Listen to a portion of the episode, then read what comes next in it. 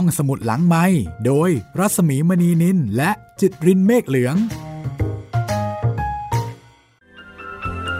คุณกำลังติดตามห้องสมุดหลังไมค์นะคะกับการให้บริการเรื่องราวดีๆจากหนังสือที่น่าอ่านผ่านทางเว็บไซต์วิทยุออนไลน์ไทย PBS ค่ะ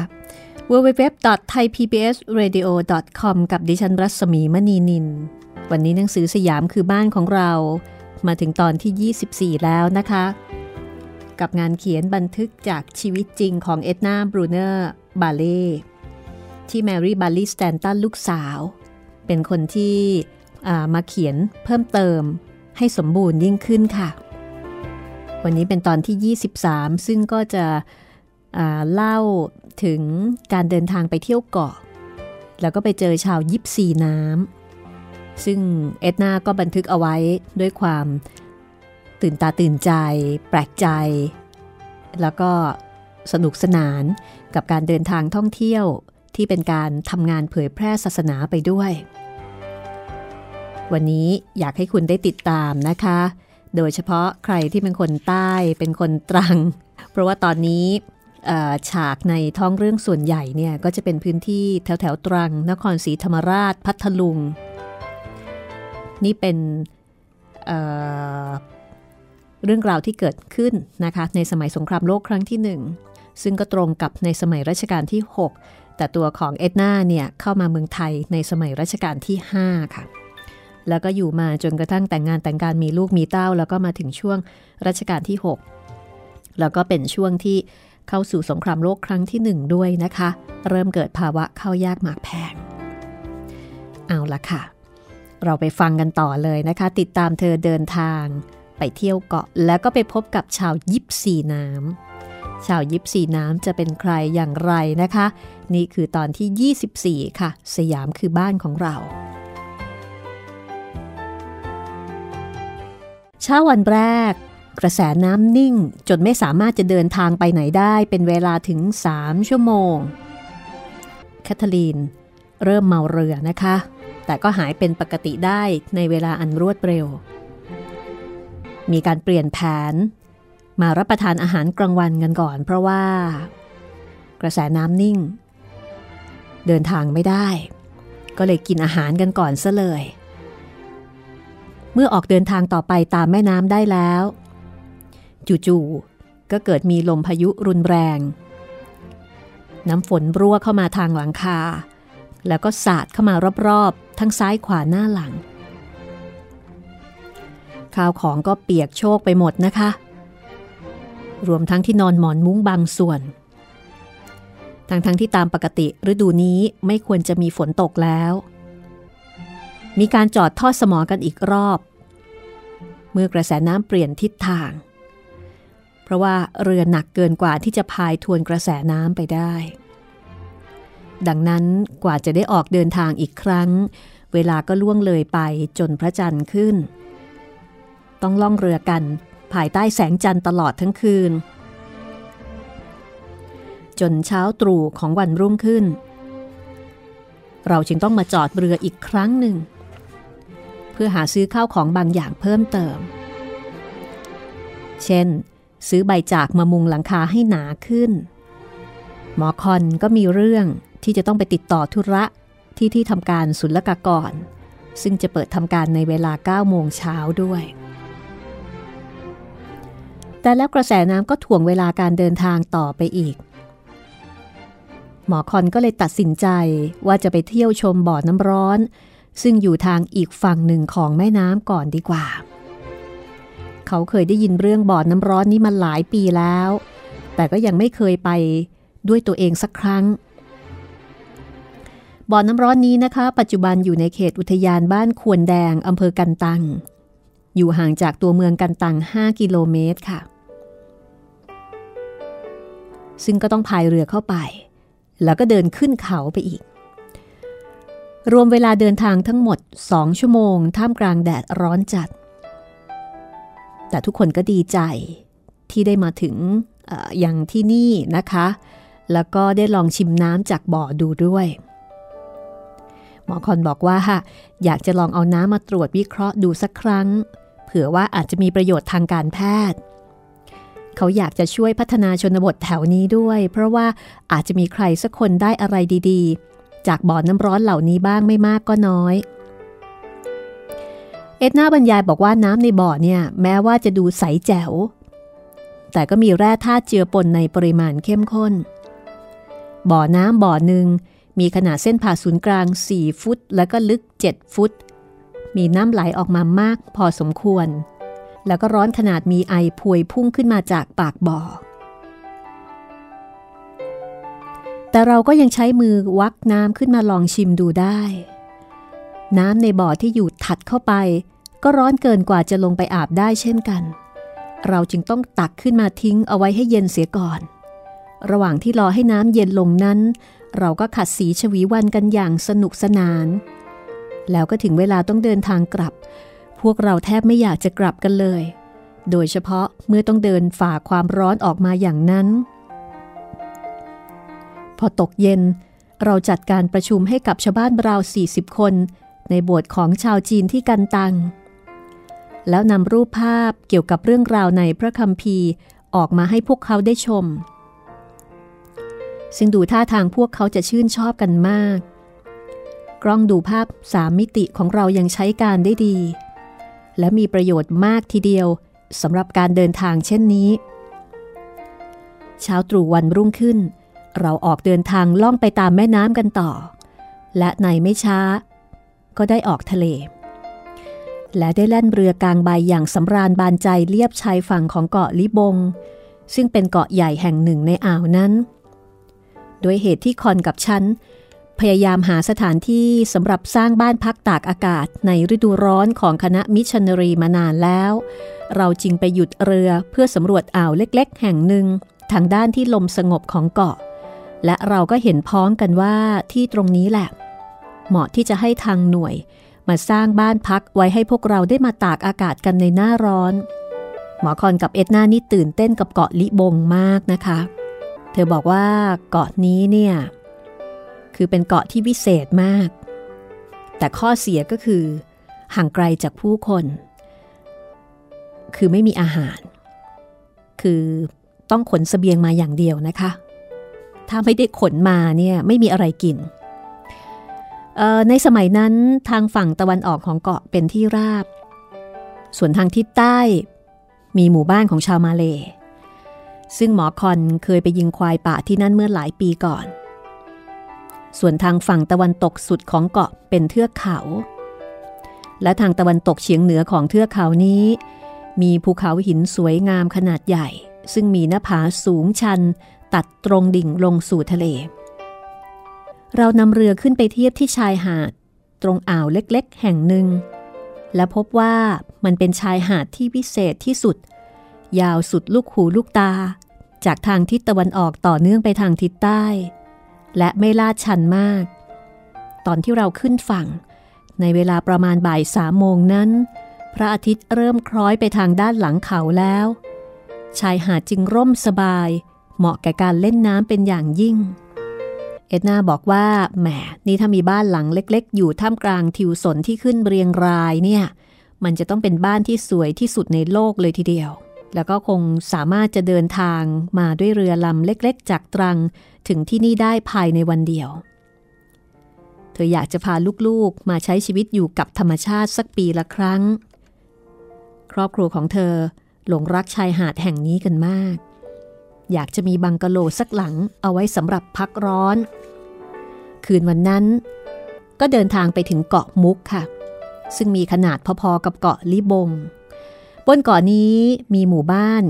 ของกลุ่มคนที่เรียกว่าชาวน้ำซึ่งบางครั้งเธอเรียกพวกเขาว่าชาวยิปซีน้ำด้วยเหตุที่ว่าพวกเขาเคยเป็นพวกที่เร่ร่อนอยู่ในทะเลมาก่อนบัดนี้วิถีชีวิตของพวกเขาเริ่มมีอารยธรรมแบบคนเมืองมากขึ้นคนพวกนี้ไม่ใช่ชาวสยามแล้วก็ไม่ใช่คนมาเลย์ด้วยแม้ว่าภาษาที่ใช้จะใกล้เคียงหรืออย่างน้อยก็มีความคล้ายคลึงกับภาษามาเลย์อยู่บ้างเอ็ดนาเล่าว่าชาวน้ำมีพฤติกรรมหลายอย่างที่มีลักษณะเฉพาะไม่เหมือนใครอย่างเช่นการจับปลาค่ะพ พวกเขาเพิ่งจะมาหัดจับปลาด้วยการใช้แหอวนจากชาวบ้านแต่ว่าวิธีการดั้งเดิมที่ใช้กันมาก็คือพวกเขาจะใช้ฉมวกแทงปลาซึ่งก็ทำได้อย่างชำนิชำนาญมากชาวน้ำเหล่านี้ไม่ได้เป็นมุสลิมนะคะแต่ว่านับถือลัทธิบูชาพูดผีปีศาจคือบูชาธรรมชาติครอบครัวของเอ็ดนาก็มีโอกาสได้พูดคุยและหมอคอนก็มีโอกาสได้รักษาพวกเขา 2-3 คนได้คุยกันกับบางคนที่พอรู้ภาษาสยามบ้างมีชายชราคนหนึ่งเป็นต้อกระจกเขารับปากว่าจะมารักษาที่โรงพยาบาลทับเที่ยงชายคนนี้มีอายุ106 ปีค่ะคืออายุยืนมากนะคะซึ่งหมอคอนก็สงสัยว่าจะมาจริงหรือเปล่าแต่ไม่ว่าจะมาหรือไม่มาก็ถือว่าเป็นการดีไปคนละแบบ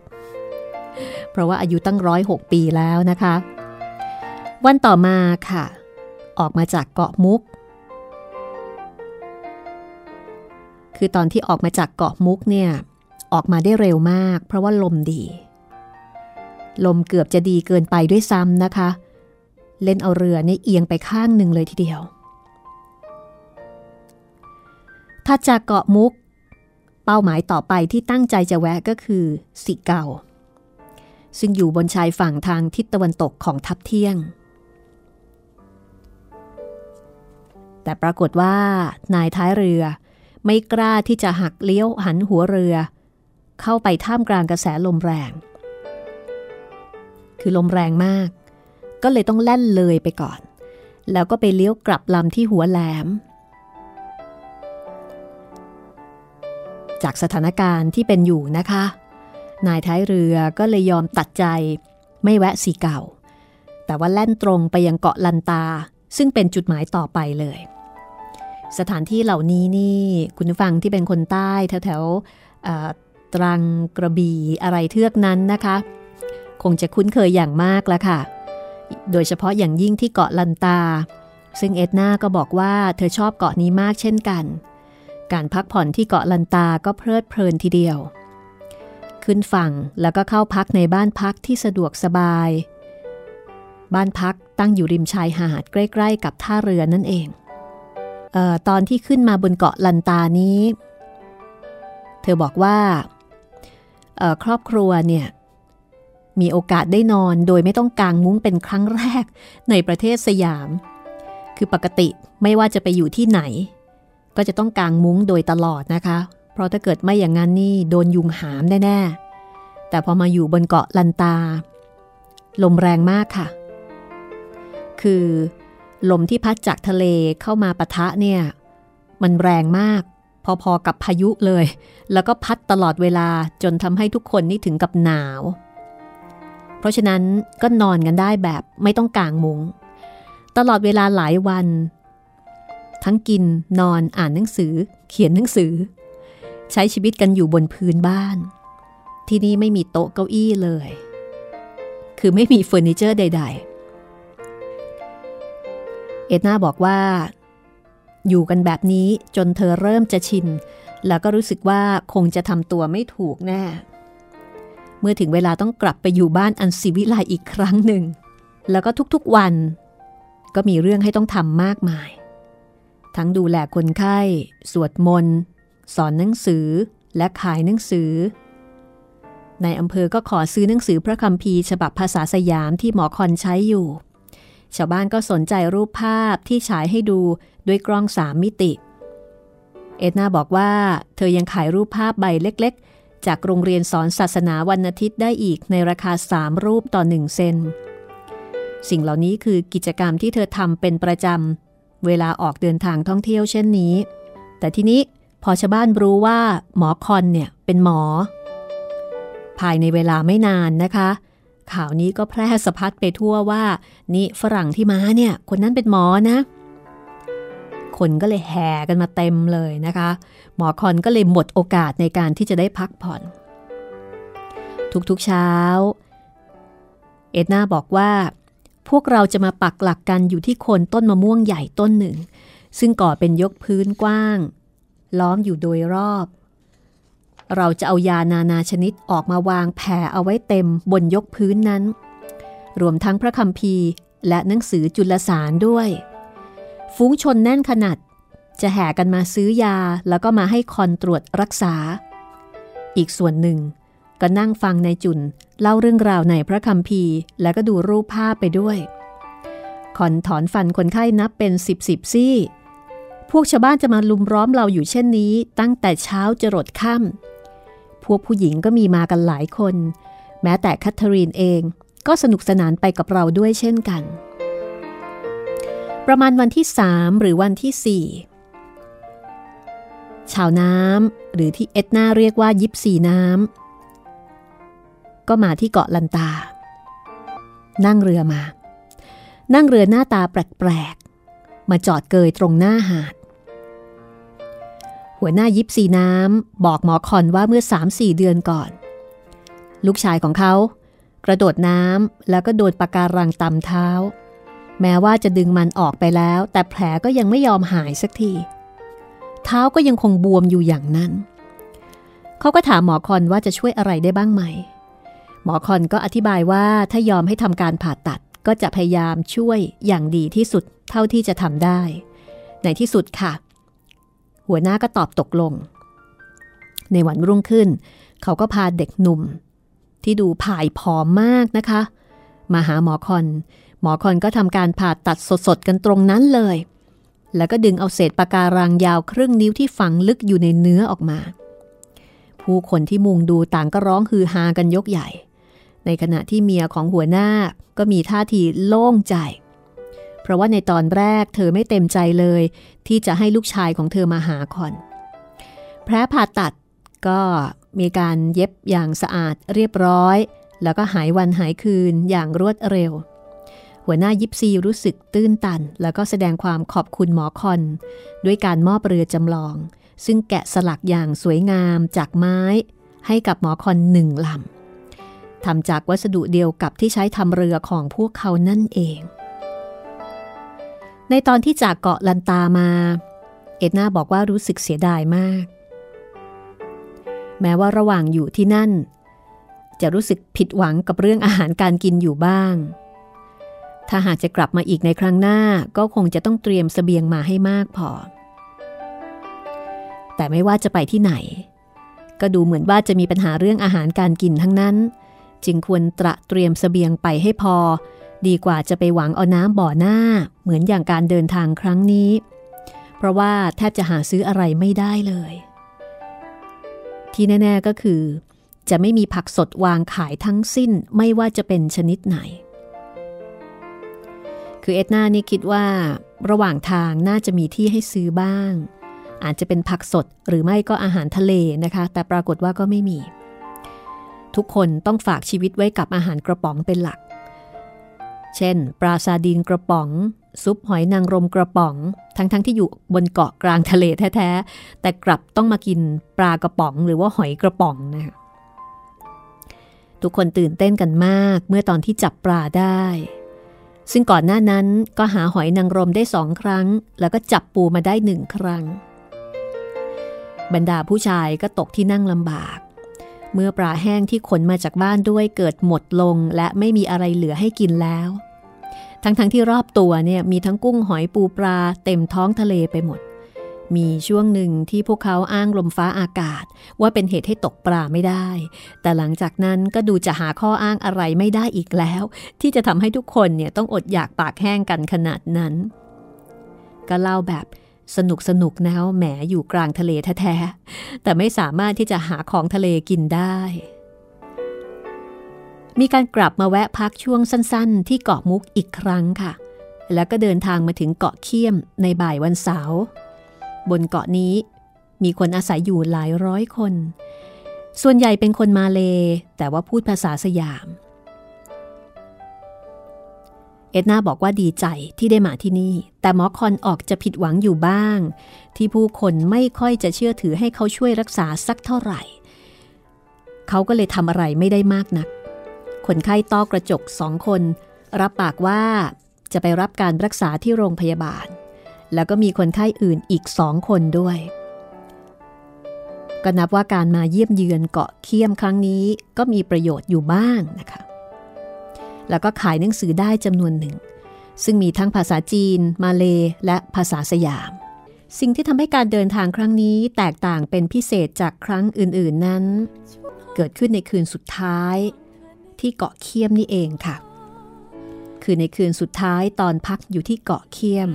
ไม่รู้ว่าเป็นอะไรจู่ๆเอ็ดนาก็เกิดสังหรณ์ใจว่าอาจจะมีเรื่องร้ายแรงอะไรสักอย่างขึ้นที่บ้านเล่นเอาเธอถึงกับนอนไม่หลับเลยทั้งคืนพอตื่นขึ้นความรู้สึกนี้ก็ยังคงรบกวนจิตใจรบกวนอยู่ตลอดวันหมอคอนก็หัวเราะเยาะหาว่าภรรยากลัวไม่เข้าเรื่องคืนถัดมาหลังจากที่ลมพายุสงบสามารถข้ามสันดอนแม่น้ำได้แต่ว่าพอถึงเวลาค่ำผู้ชายก็ไม่ยอมเดินทางต่อบอกว่าให้ค้างอีกหนึ่งคืนเอ็ดน่าหงุดหงิดงุนง่านจนกระทั่งสามีต้องยอมจ้างเรือแจวพาเธอกับแคทเธอรีนเดินทางล่วงหน้าไปก่อนตอน 5:30 น.เพื่อที่จะให้ทันรถไฟเที่ยว 6 โมงเช้า กลับไปยังทับเที่ยงในวันนั้นหมอคอนก็ว่าภรรยาว่าทำตัวไม่มีเหตุผลในขณะที่ตัวเขาต้องอยู่กับเรือต่อไปเพื่อดูแลสัมภาระและเมื่อเดินทางไปถึงทับเที่ยงเอ็ดน่าก็พบว่าถนนหนทางไร้ผู้คนจนดูราวกับเมืองร้างบ้านของเธอก็ปิดประตูหน้าต่างอย่างเงียบเชียบซึ่งถือว่าผิดปกติมากคอนสแตนซ์และโดโรธีสบายดีทั้งคู่แต่อาม่ากับบอยคนเลี้ยงเด็กแล้วก็เด็กที่ทำงานบ้านกลับมีสีหน้าซีดเผือดด้วยความหวาดกลัวเกิดอะไรขึ้นที่บ้านทั้งที่ลูกๆก็สบายดีทั้งคู่อะไรที่ทำให้อาม่ากับบอยหวาดกลัวถึงขนาดนั้นเดี๋ยวกลับมาฟังกันต่อค่ะห้องสมุดหลังไมค์โดยรัศมีมณีนินและจิตรินเมฆเหลืองคุณกำลังติดตามห้องสมุดหลังไมค์นะคะกับหนังสือสยามคือบ้านของเราคงกำลังลุ้นนะคะว่าเกิดอะไรขึ้นเรื่องแบบนี้เกิดขึ้นได้เสมอค่ะและผู้หญิงจะมีลางสังหรณ์ที่ดีเป็นพิเศษไม่ว่าจะเป็นคนไทยหรือว่าชาติไหนๆก็มีด้วยกันทั้งนั้นนะคะกับความรู้สึกบางอย่างที่เราสังหรณ์ใจปรากฏว่าอาม่ากับบอยที่มีสีหน้าซีดเผือดด้วยความหวาดกลัวแล้วก็แทบไม่เป็นอันกินอันนอนนั้นจริงๆแล้วมันก็มีเรื่องนะคะคือเมืองทั้งเมืองเนี่ยตกอยู่ในสภาพเดียวกันเรื่องของเรื่องก็คือเมื่อ2 คืนก่อนหน้านี้ชายชาวออสเตรียที่ย้ายจากสิงคโปร์มาทำงานในสวนยางพาราที่ห่างจากบ้านไปประมาณ5 ไมล์ที่ว่าน่าสงสารต้องมาทำงานแลกเงินเพียงน้อยนิดเนี่ยนะคะถูกฆาตกรรมอย่างทารุณพร้อมกับคนครัวชาวจีนค่ะร่างของพวกเขาถูกสับเป็นชิ้นๆผู้ร้ายบุกเข้ามาหวังจะปล้นเอาเงินในตู้เซฟเพราะคิดว่าในนั้นคงจะมีเงินจำนวนมากเอาไว้สำหรับจ่ายค่าแรงคนงานแต่กลับได้เงินไปเพียง80 ทีคอลเท่านั้นคือไม่ถึง$30ถูกฆาตกรรมหั่นศพคนอื่นๆในหน่วยต่างๆก็ไปพักร้อนกันหมดมิสคาร์เตอร์จึงต้องเป็นคนรวบรวมชิ้นส่วนร่างกายของผู้ตายมาทำพิธีฝังศพเองเพราะว่าเหล่าข้าราชการชาวสยามขอร้องให้แหม่มคาร์เตอร์เนี่ยช่วยรับเป็นธุระในเรื่องนี้กว่าที่หมอคอนจะกลับถึงบ้านก็เป็นเวลาอีก30 ชั่วโมงถัดมาค่ะก็นับว่าสังหรณ์แม่นทีเดียวชีวิตของเอ็ดน่าแล้วก็หมอคอนก็เดินทางท่องเที่ยวแล้วก็ทำงานไปด้วยอยู่ตลอดนะคะคือหลังจากที่แล่นเรือสำเภาไปเที่ยวตามเกาะต่างๆไม่กี่เดือนก็มีครอบครัวแมทธิวสามีภรรยาที่เป็นลูกครึ่งยุโรปเอเชียก็มาชวนทั้งคู่ไปพักผ่อนที่กระท่อมไม้ไผ่ของพวกเขาเป็นเวลา1 เดือนกระท่อมที่ว่าอยู่บนภูเขาห่างจากทุ่งสงไปทางเหนือราว8 ไมล์ค่ะหมอคอนเคยเป็นเพื่อนล่าสัตว์กับมิสเตอร์แมทธิวมาก่อนสมัยที่เขายังอยู่ในสวนยางพาราใกล้ๆกับบ้านที่ทับเที่ยงแมทธิวไปทำงานเป็นผู้ดูแลการสร้างเหมืองฉีดดีบุกที่ทางฝรั่งเศสได้สัมปทานเมืองนี้อยู่บนภูเขานะคะซึ่งสูง 4,000 ฟุตหลังจากเวลาผ่านไป6 เดือนภู วกเขาทำได้เพียงแค่ถางป่าทึบสมัยดึกดำบรรพ์บริเวณตีนเขาให้เตียนโล่งเป็นหย่อมเล็กๆและสร้างกระท่อมไม้ไผ่แบบชาวป่าชาวดอยเอาไว้สองหลังเท่านั้นพวกเขายังถางทางเป็นแนวแคบๆขึ้นไปตามความลาดของเชิงเขาเตรียมไว้สำหรับวางท่อน้ำขนาดใหญ่เพื่อดึงน้ำจากลำธารที่อยู่บริเวณเหนือน้ำตกสูงขึ้นไปลงมาใช้อีกด้วยคณะของเอ็ดนาก็ประกอบไปด้วยสามีเธอแล้วก็ลูกๆ3คนแล้วก็มีคนครัวกุลีแล้วก็อาม่าออกเดินทางกันตั้งแต่เช้าตรู่วันอังคารนั่งรถไฟขึ้นเหนือไปยังทุ่งสงซึ่งใช้เวลาประมาณ3 ชั่วโมงกระท่อมที่ไปพักกันอยู่ห่างจากทุ่งสงออกไปอีกไม่ไกลแต่เนื่องจากว่าไม่มีรถไฟวิ่งอีกแล้วจนกว่าจะถึงเช้าวันรุ่งขึ้นก็เลยต้องพักค้างคืนที่บ้านพักของการรถไฟซึ่งเพิ่งจะสร้างเสร็จใหม่ๆ1 คืนมิสเตอร์ดัมเบิลเตนนะคะวิศวกรประจำหน่วยที่นั่นก็เชิญไปร่วมรับประทานอาหารเย็นสนุกสนานกันเป็นอันดี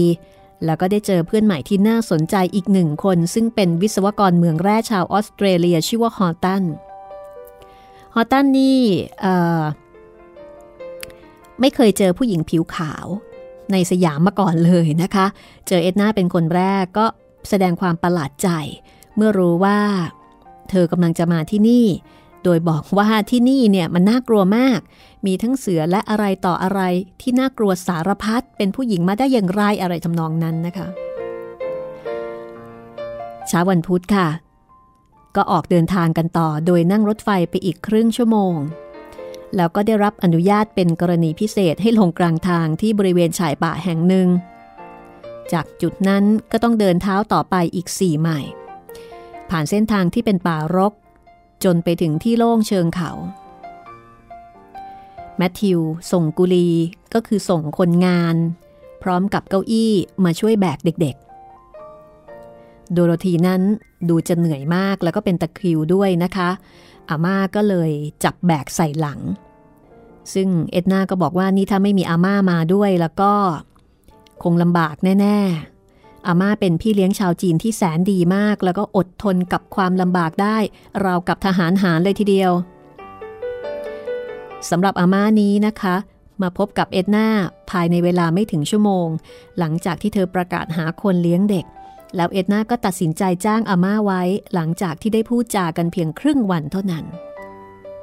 ถ้าเป็นสมัยนี้ก็อาจจะต้องเป็นแรงงานชาวพม่าทำนองนั้นนะคะแต่สมัยนั้นยังมีอาม่าอยู่ในระหว่างการเดินทางเอ็ดนาก็เดินอยู่เป็นเวลา1 ชั่วโมงโดยไม่รู้สึกเหนื่อยล้าอะไรคอนสแตนต์กับแคทเธอรีนก็ส่งเสียงร้องเพลงทำให้ทุกคนพลอยสนุกสนานไปด้วยคนครัวและกุลีหาบข้าวของที่นำมาได้มากมายอย่างไม่น่าเชื่อโดยผูกเอาไว้กับคานไม้ไผ่เพียงอันเดียวที่คอนอยู่บนบ่าแม้ว่าเอ็ดนาจะพยายามจำกัดข้าวของเครื่องใช้ที่ขนมาให้น้อยที่สุดเท่าที่จำเป็นแค่ให้พอดีสำหรับที่จะอยู่ได้1 เดือนแต่ถึงกระนั้นก็ยังมีหม้อกระทะเครื่องนอนข้าวอาหารกระป๋องมาด้วยอยู่ดีระหว่างทางพบรอยเท้าของหมูป่าตัวหนึ่งนะคะซึ่งว่ากันว่ามีคนเห็นหมูป่าทั้งฝูงมาหากินอยู่บนเส้นทางนี้ก่อนหน้าที่คณะของเอ็ดนาจะมาเพียง1 วันเท่านั้นเมื่อเดินไปถึงทุ่งโล่งค่ะตรงโค้งลำธารที่มีน้ำไหลแรงจนกระเซ็นเป็นฟองฝอยก็พบกระท่อมไม้ไผ่หลังคามุงจากแบบชาวบ้านรอบๆบริเวณนั้นแน่นขนาดไปด้วยต้นไม้ใหญ่และพันไม้ป่านานาชนิดเช่นเฟิร์นแล้วก็กล้วยไม้เอ็ดนาบอกว่าเธอไม่เคยนึกฝันมาก่อนว่าจะมีสถานที่เช่นนี้อยู่ในโลกมันช่างโดดเดี่ยวห่างไกลผู้คนและไม่มีหนทางที่จะติดต่อกับโลกภายนอกได้เลยช่างวิเศษที่สุดจริงๆนี่คือการมาเที่ยวเปลี่ยนบรรยากาศที่เราจะได้พักผ่อนกันอย่างสมบูรณ์แบบเลยทีเดียวจากทับเที่ยงมายังที่ที่อยู่สูงกว่ากันหลายร้อยฟุตและอากาศก็เย็นสบายกว่ากันมากด้วยครอบครัวของแมทธิวพักอยู่ที่กระท่อมอีกหลังหนึ่งซึ่งอยู่ห่างออกไปเราได้รับประทานอาหารด้วยกันบ่อย สิ่งที่ทำให้ฉันแปลกใจมากก็คือเราได้รับประทานมะเขือเทศกันด้วยมิสซิสแมทธิวปลูกมันเองในสวนครัวเล็กๆหลังบ้านของเธอส่วนเด็กๆก็สนุกกันมากที่นั่นมีเป็ดตัวโตๆหลายตัวพวกมันชอบมากินอาหารจากมือของเด็กๆแล้วก็มีลูกไก่อีกมากมายมีม้าตัวเล็กๆกับลูกๆมีลูกหมาสีขาวขนปุกปุยอีก4ตัวแล้วก็มีฝูงลิงสีดำหางยาวกระโดดไปมาจากต้นไม้ต้นหนึ่งไปยังอีกต้นหนึ่งช่วงตอนเช้าและตอนเย็นนะคะก็จะมีเสียงร้องของลิงสีขาวก็คือชะนีนี่แหละมีทั้งลิงมีทั้งชะนีคือมีสารพัดสัตว์เลยทีเดียวน้ำในลำธารที่ไหลมาจากบนภูเขาก็ใสแจ๋วเย็นเจี๊ยบไหลผ่านหน้ากระท่อมพอดีเด็กๆชอบมากแต่หมอคอนก็เป็นห่วงอนุญาตให้เด็กๆลงไปย่ำน้ำแล้วก็วักน้ำเล่นกันเท่านั้นแต่ว่าไม่ให้ลงไปอาบเพราะว่าเวลามีฝนตกปริมาณน้ำในลำธารเนี่ยมันจะหลากล้นขึ้นมาอย่างรวดเร็วอาจจะเป็นอันตรายได้ก็ประมาณว่าน้ำป่ามันขึ้นเร็วเนี่ยนะคะคอนสแตนต์ก็เกิดมีอาการไอเรื้อรังขึ้นมาทั้งที่เอ็ดนาก็พยายามดูแลให้ลูกสวมเสื้อผ้าแล้วก็รองเท้าที่แห้งอยู่เสมอรวมทั้งให้ทานน้ำมันตับปลาเพื่อที่จะบำรุงร่างกายเนี่ยนะคะส่วนโดโรธีลูกสาวคนที่3ไม่มีปัญหาอะไรในการเดินทางครั้งนี้จนกระทั่งเมื่อไปตากฝนเข้าก็เลยมีอาการหูอักเสบส่วนแคทเธอรีนคนโตไม่เป็นอะไรเลยหมอคอนยังคงยืนกรานว่าที่นี่ไม่ใช่ที่ที่เหมาะสมสำหรับที่จะพาเด็กๆมาพักร้อนหมอคอนบอกว่าเด็กๆน่าจะปลอดภัยมากกว่าหากไปเที่ยวทะเลเพราะว่าทั้งน้ำทะเลอากาศริมทะเลแล้วก็หาดทรายล้วนเป็นสิ่งที่ดีต่อสุขภาพมากกว่าส่วนที่นี่เป็นป่านะคะหมอคอนเป็นกังวลว่าเด็กๆอาจจะได้รับเชื้อพยาธิปากขอได้ถ้าเด็กๆวิ่งเล่นกันด้วยเท้าเปล่าคือทะเลจะปลอดภัยมากกว่าป่าเขาส่วนเอ็ดน